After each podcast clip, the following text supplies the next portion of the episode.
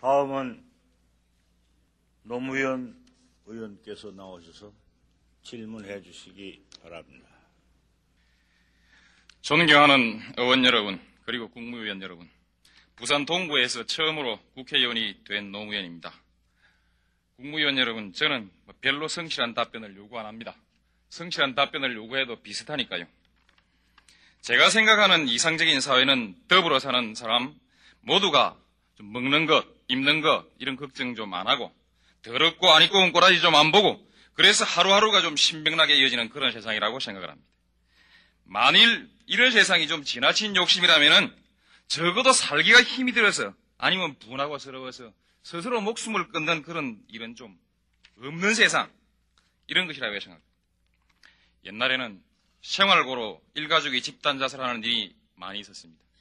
지금은 그런 일은 거의 없는 것 같은데 그런데도 스스로 목숨을 끊는 사람은 늘어만 갑니다. 제5공화국 이래 지금까지 스스로 목숨을 끊은 사람의 수는 얼마가 되는지 관계 장관 말씀해 주시기 바랍니다. 제5공화국 이래 지금까지 노동자가 기업주의 비인간적 대우에 항거하거나 기업 또는 공권력의 탄압에 항거해서 목숨을 끊은 사람은 모두 몇 명이나 됩니까? 정권의 도덕성을 규탄하거나 광주학살의 진상을 규명, 진상규명을 요구하며 또는 민족의 자주와 통일을 부르짖으며 스스로의 목숨을 끊은 청년 학생들은 모두 몇 명이나 됩니까? 같은 기간 농촌에서 속가 피해를 보상하라고 하고 주장하며 자살한 농민은 몇 명입니까? 산동네 달동네에서 철거에 항거하다가 무너지는 집더미에 깔려 죽거나 자살한 사람은 몇 명이나 됩니까? 경쟁에서 뒤떨어지거나 경쟁의 부담이 과중해서 자살한 학생의 수는 얼마나 됩니까? 이 같은 가슴 아픈 일이 계속되는 동안 정부는 같은 일이 재발되지 않도록 하기 위해서 그 어떤 노력을 해왔습니까? 만일 하였다면 그 내용은 어떤 것이었는지 이건 좀 구체적으로 설명해 주시기 바랍니다. 청년 학생들이 죽어가는 것은 감옥에 가서 참여해야 될 사람들이 권력을 잡고 온갖 도둑질을 다 해먹으면서 바른 말하는 사람 데려다가 고문하고 죽이는 바람에 생긴 일이니까. 그 사람들이 임명한 국무총리와 국무위원에게 무슨 대책이 있으리라고는 믿질 않습니다. 무, 물으면 제가 그러지요. 문교부 장관, 교육에 여러 가지 문제가 있는 줄 압니다. 그러나 그 중에서도 가장 근본적인 문제는 교육이 가진 자의 지배의 도구, 권력자의 정치의 도구로 전락함으로써 생긴 폐라고 생각합니다. 이 점에 관해서는 시간이 없어 줄이겠습니다. 또 하나의 근본적인 문제는 노동자와 농민이 다 함께 잘 살게 되고 임금의 격차가 줄어져서 굳이 인류대학을 나오지 않는다 할지라도 높은 자리에 그리고 안 올라가도 사람 대접 받을 수 있는 세상이 되면 그런 세상이 와도 지금처럼 이렇게 어린아이들이 치열한 경쟁을 견디지 못해서 교육이 비인간화되고 어린아이들 스스로 목숨을 끊는 이런 사태가 발생할 것인지 말씀해 주시기 바랍니다.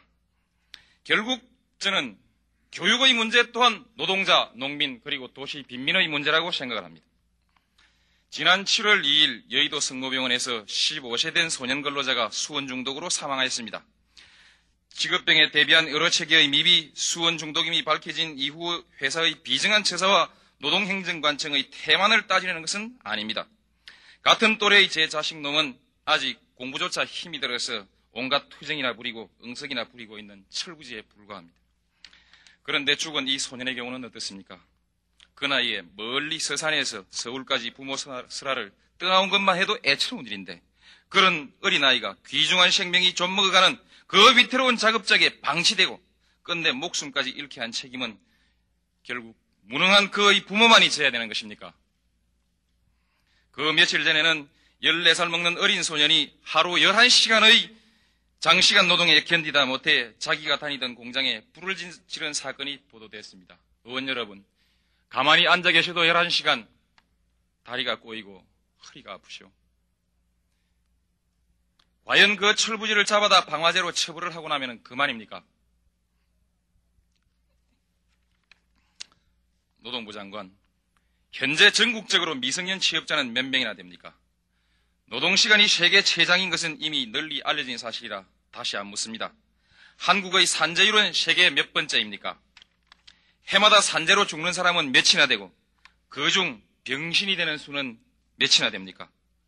좀 알기 쉽게 천명을 기준으로 하면은 한 해 몇 명이 병신이 되거나 죽는가?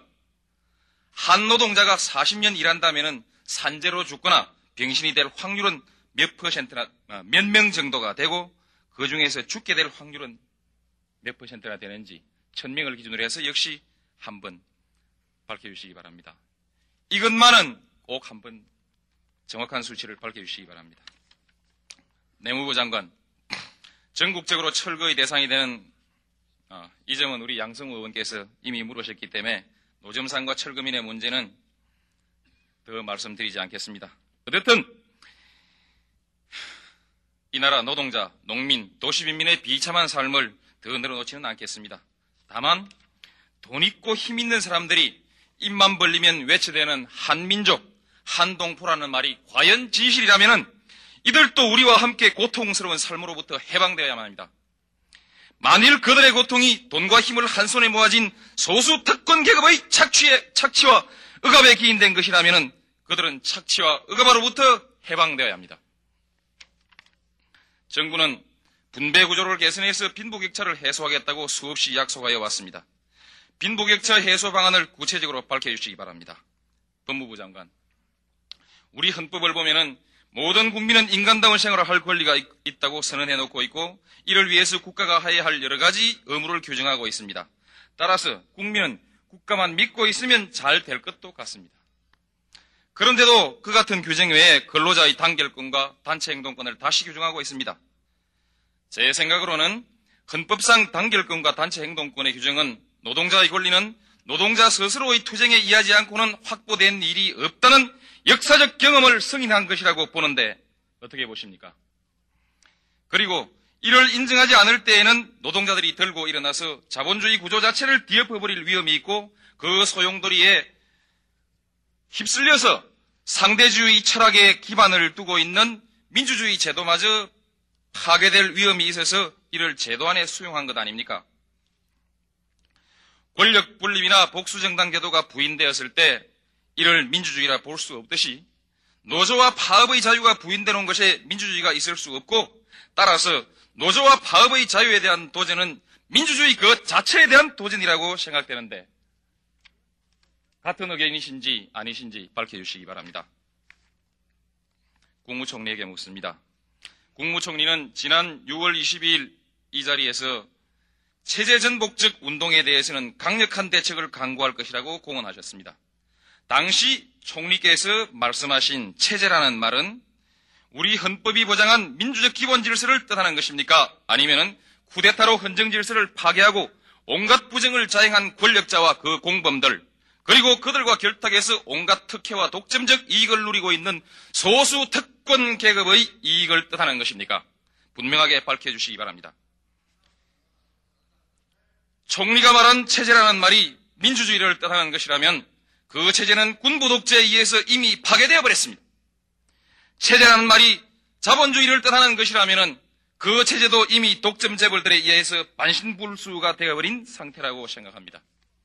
그리고 자본가들의 끝없는 탐욕과 정부의 잘못된 노동 정책이 그 반신불수의 체제나마 위태롭게 하고 있다고 저는 봅니다.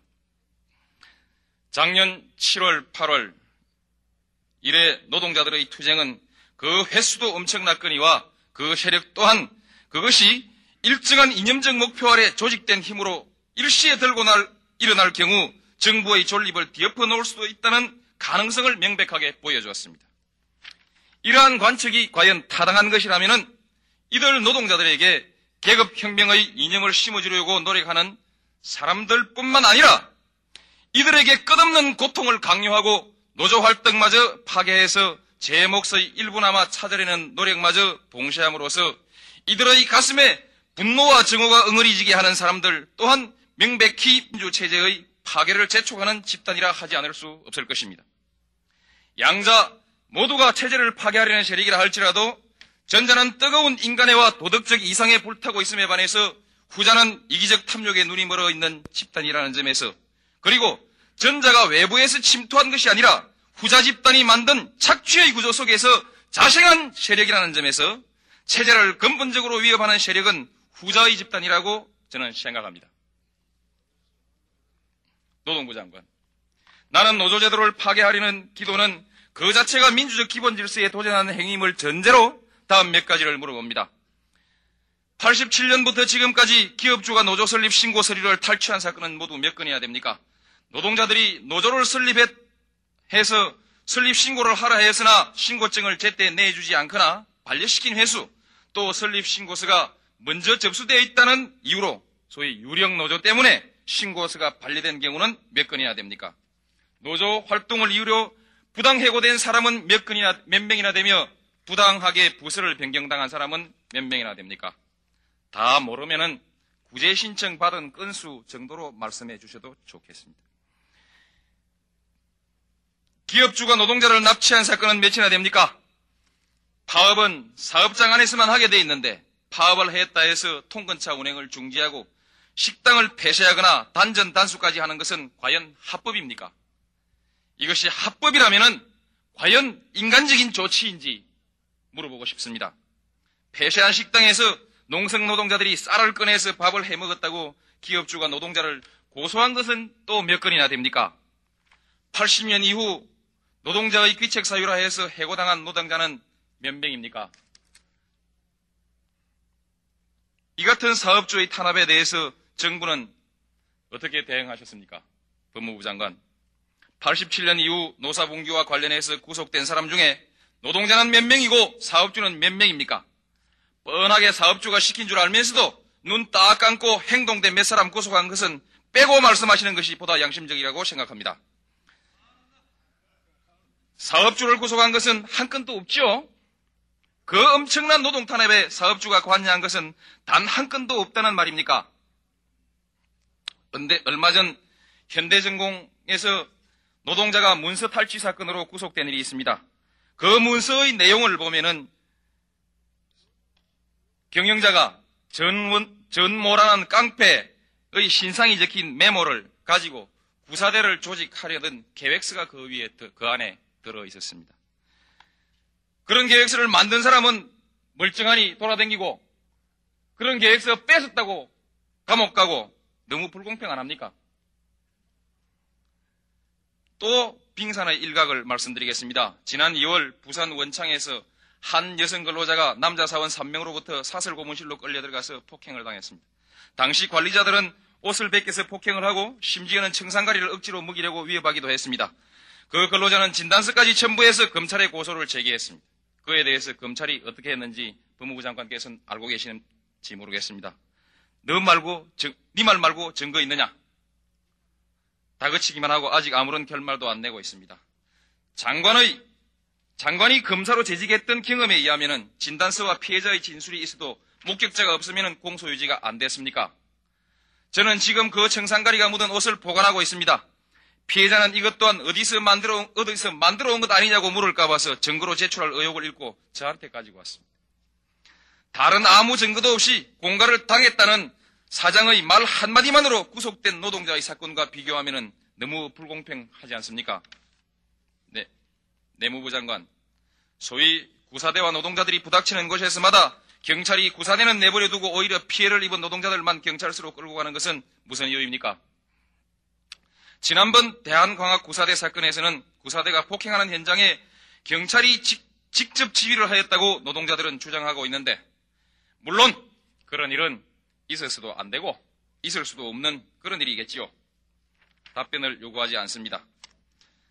조금 큰 사업장에 봉규가 생기면은 안기부, 보안대, 경찰이 함께 관여해서 관계기관 대책회의를 한다는데 안기부나 보안대가 노동 문제에 관여하는 법적 근거는 어디 있습니까?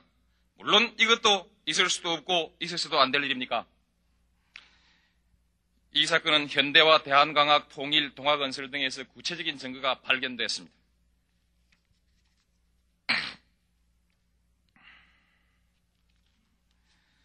작년 8월 창원 주식회사 통일의 분규시에 노무과에서 한 회사가 아, 노무과에서 발견된 문서에 의하면 회사가 안기부, 보안대, 경찰, 노동부에 연간 3,700만 원의 뇌물을 주기로 하는 계획서와 그중 567만 원은 육치를 두달 안에 실제 집행됐다는 것을, 것이 기록된 문서가 나왔습니다. 노동자들은 이 문서를 노동자 신문에 보도했고 보도지침으로 유명, 그 유명한 말지에서도 역시 보도가 되었습니다. 저도 그 복사된 원본을 복사된 문서를 보았습니다. 보니까 그럴듯합니다. 남의 돈 거저먹기가 미안해서 노동자들을 철저히 조져주는 것인지 아니면 관계기관에 뇌물을 주는 회사는 주식회사 통일뿐이 아니라서 철저히 회사 편을 들어주는 건지 묻고 싶습니다. 이것도 역시 있을 수도 없고 있을 수도 안 되는 일뿐입니까? 사실 여부를 조사는 한번 해보았습니까? 사실이 아니었다면 유언지피어 유포죄로 처벌이라도 했습니까? 무슨 단체에서 유인물 한 장만 만들어도 빠짐없이 수집을 해가는 것을 저는 보았습니다. 그 유명한 말지 전국적으로 배포되는 노동자 신문은 마침 못 보셨기 때문에 아직 수사에 착수하지 않으셨습니까? 노동부 장관. 노동운동을 탄압하는 데는 기업주나 공권력이나 모두 한통속입니다. 증거가 더 필요합니까? 기업과 공권력과 언론이 합세해서 노동자를 몰아붙인 사건 하나만 더 소개를 하겠습니다. 지난 2월 하순부터 시작된 울산 현대엔진의 노사봉규가 바로 그것입니다. 처음 봉규는 회사가 노조위원장을 해고한 데서부터 비롯됐습니다. 노동자들이 부당해고 철회를 요구하면서 농성을 하자 회사는 식당을 폐쇄했고 전기와 수도까지 끊어버렸습니다.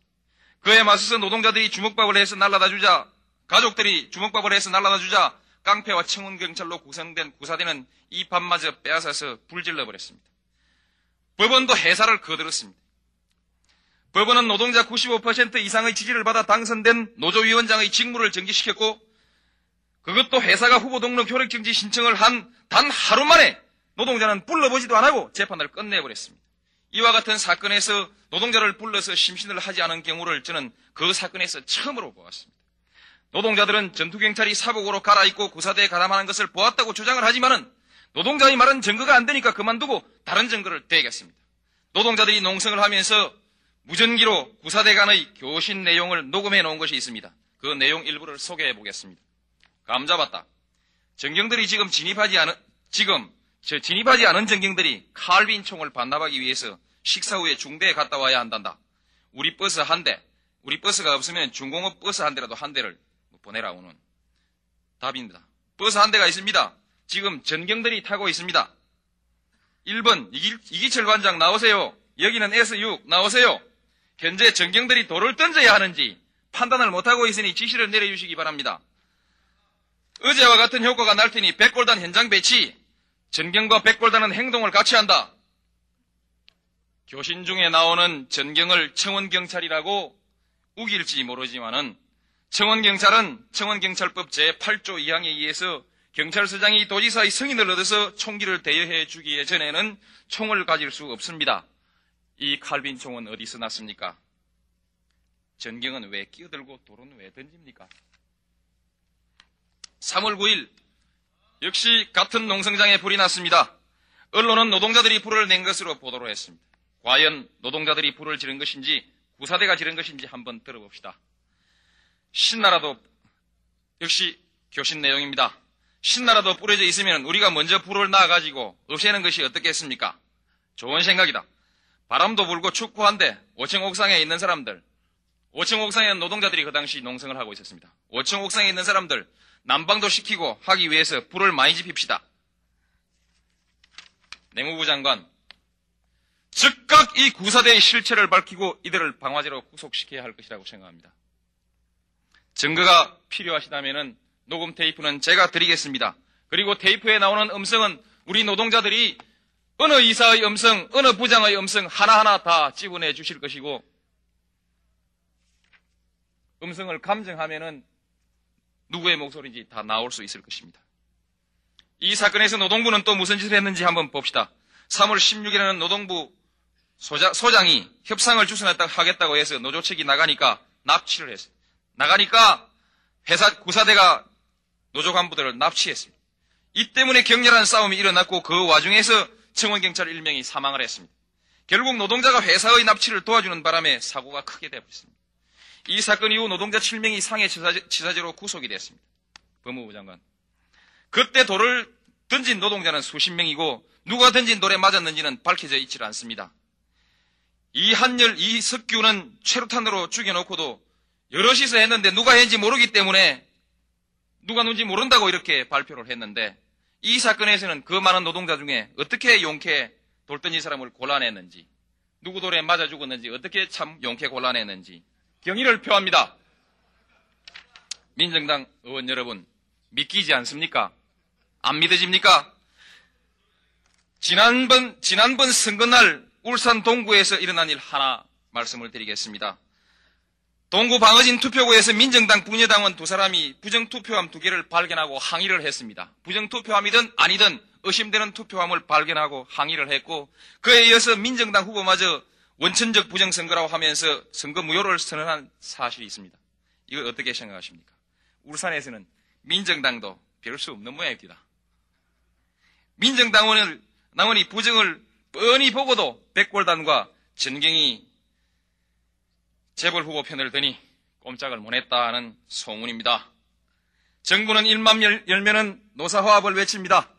그러나 노조 한번 해보려고 하다가 전기도 끊기고 수도도 끊긴 공장 바닥에서 스티로폴 한 장 깔고 앉아서 생라면을 씹고 있는 이 노동자가 가족이 가져다 준 주먹밥마저 빼앗아서 불태우는 광경을 바라보고 있는 이 노동자가 그리고 끝내는 감옥에 갔다가 해고돼서 길거리에 내쫓긴 이들 노동자가 그들을 내팽개친 기업주와 이 땅 위에서 서로 화합해서 살기를 기대하십니까?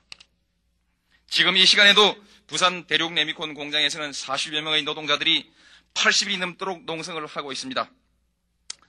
노동자가 임금을 올려달라고 해서 분규가 생긴 것이 아니라 노조한다고 월급을 오히려 깎으려 하다가 분규가 발생을 했습니다. 어떻게 하면 좋습니까? 이 노동자들이 농성하는 장소에는 부지 천평 위에 15층짜리 호텔을 짓겠다는 사장의 원대한 꿈이 그려져 있는 조감도가 서 있습니다. 제주 세안병원, 고려남원병원 6개월이 넘도록 노동자들은 길거리를 헤매고 있습니다.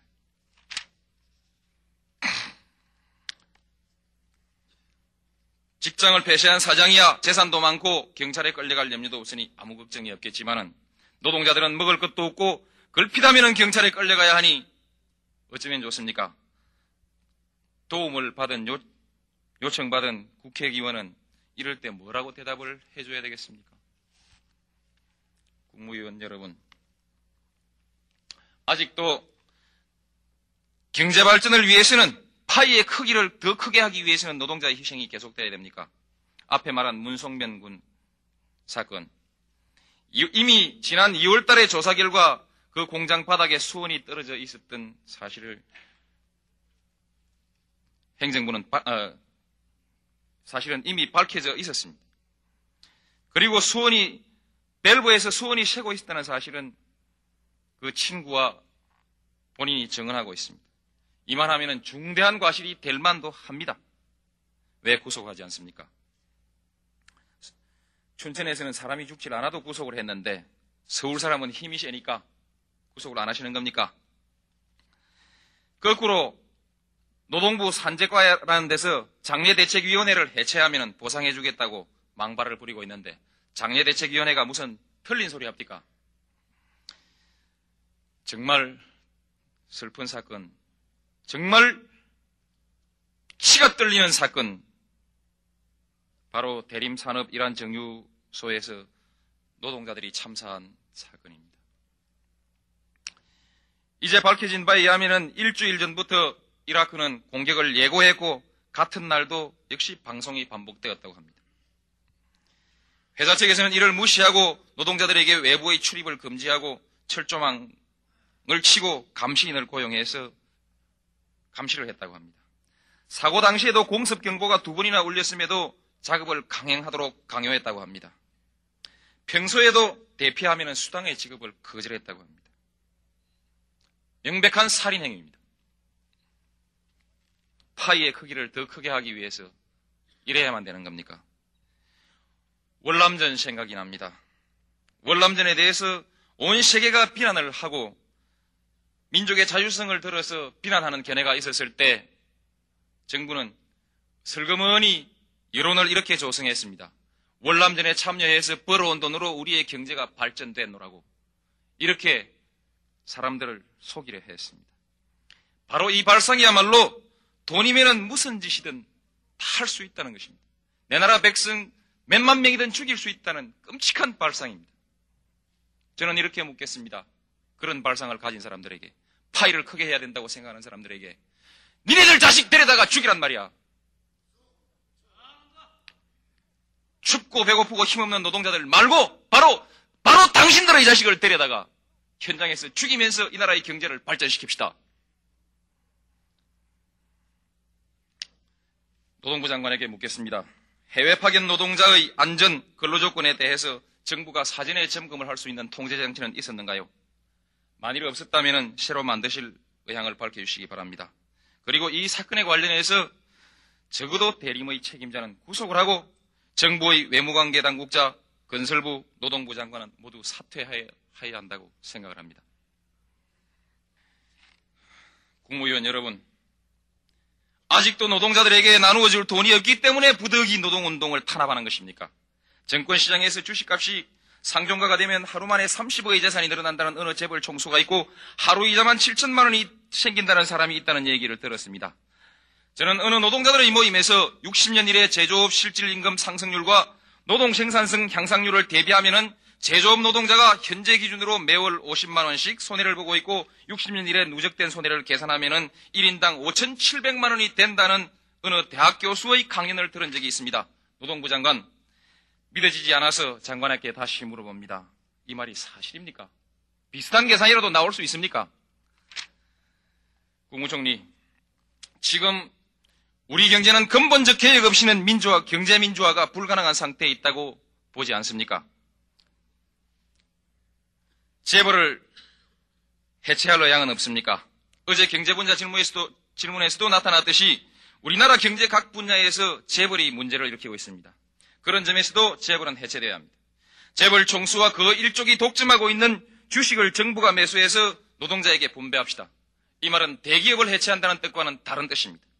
매수와 분배 모두 20년 것이 거치 20년 분할 상환 정도이면 노동자들도 충분히 감당할 수 있을 것입니다. 집 없는 서민들 그리고 중소상공인들 농민들을 위해서 부채 탕감과 아울러 토지도 모두 같은 방법으로 분배를 합시다. 법무부 장관에게 한번 아, 묻습, 묻습니다. 방금 제가 한 제, 제안이 우리 헌법 하에서 불가능한 제안입니까? 자본주의 제도 하에서는 불가능한 제안입니까? 만일 그렇다면은 저는 이렇게 물어보겠습니다. 제5공화국 부실기업 정리와 관련해서 탕감해주거나 15년, 그치 15년 상환 등으로 유예해 준 돈이 6조 원이라는데 국민의 부담으로 특정인에게 이 엄청난 이익을 주는 것은 자본주의 제도하에서 허용되고 특정인의 재산을 연불로 매수해서 국민들에게 연불로 분배하는 것은 허용되지 않는다는 근거는 어디서 나올 수 있는 것입니까? 85년 국제그룹을 해체할 당시 인수자를 선정한 사람은 누구입니까? 청와대에서 인수자를 일방적으로 결정하고 재산 평가도 인수자 일방적으로 하게 해서 평가 과정에서 연합철강 한 기업에서만 부정실사로 270억의 부당이득을 주었다는데 이렇게 하는 것이 진정 자본주의입니까? 부실기업 정리할 때 은행이 인수해, 인수자에게 탕감해주고 이자 유예해주고 종잣돈 주고 한층도 혜택을 주면은 지나가는 거지라도 재벌 못되라는 법 없을 것입니다. 부득이 정리를 할 양이면 하나의 제안을 합니다. 혜택을 좀 더 주고 힘이 좀더 덜더라도 그 기업 경영진과 관리자, 노동자에게 부추식을 분배해줘야 합니다. 담보를 얘기하시렵니까? 담보 없는 대출이 5조 원이라는 것이 어제 보도됐습니다. 수천 수만의 노동자가 담보의 능력이 없습니까? 노동자의 양심이 담보가 될 수 없습니까? 돌멩이도 참 담보가 되는데. 지금 제가 하는 주장은 공인이 한번 해보는 소리가 아닙니다. 우리 정부는 길을 쓰고 대한민국이 대한민국 임시정부의 법통을 이어받았다고 주장을 합니다. 그런데 해방 이후 지금까지의 경제정책을 보면은 임시정부 정책 이어받은 것한 개도 없습니다. 제가 바로 재벌 해체와 토지 분배의 분배 등 경제개혁을 추정한 것은 임시정부의 정강정책으로 돌아가자는 뜻입니다. 그래서 민족 자립 경제의 기반을 확고히 세우고 경제적 정의를 구해나자는 것입니다. 이 문제는 한국의 절대 빈곤층을 없애고 상대적 빈곤의 폭을 줄임으로써 앞으로 북한에 대한 개방에 대비하자는 뜻도 역시 있습니다.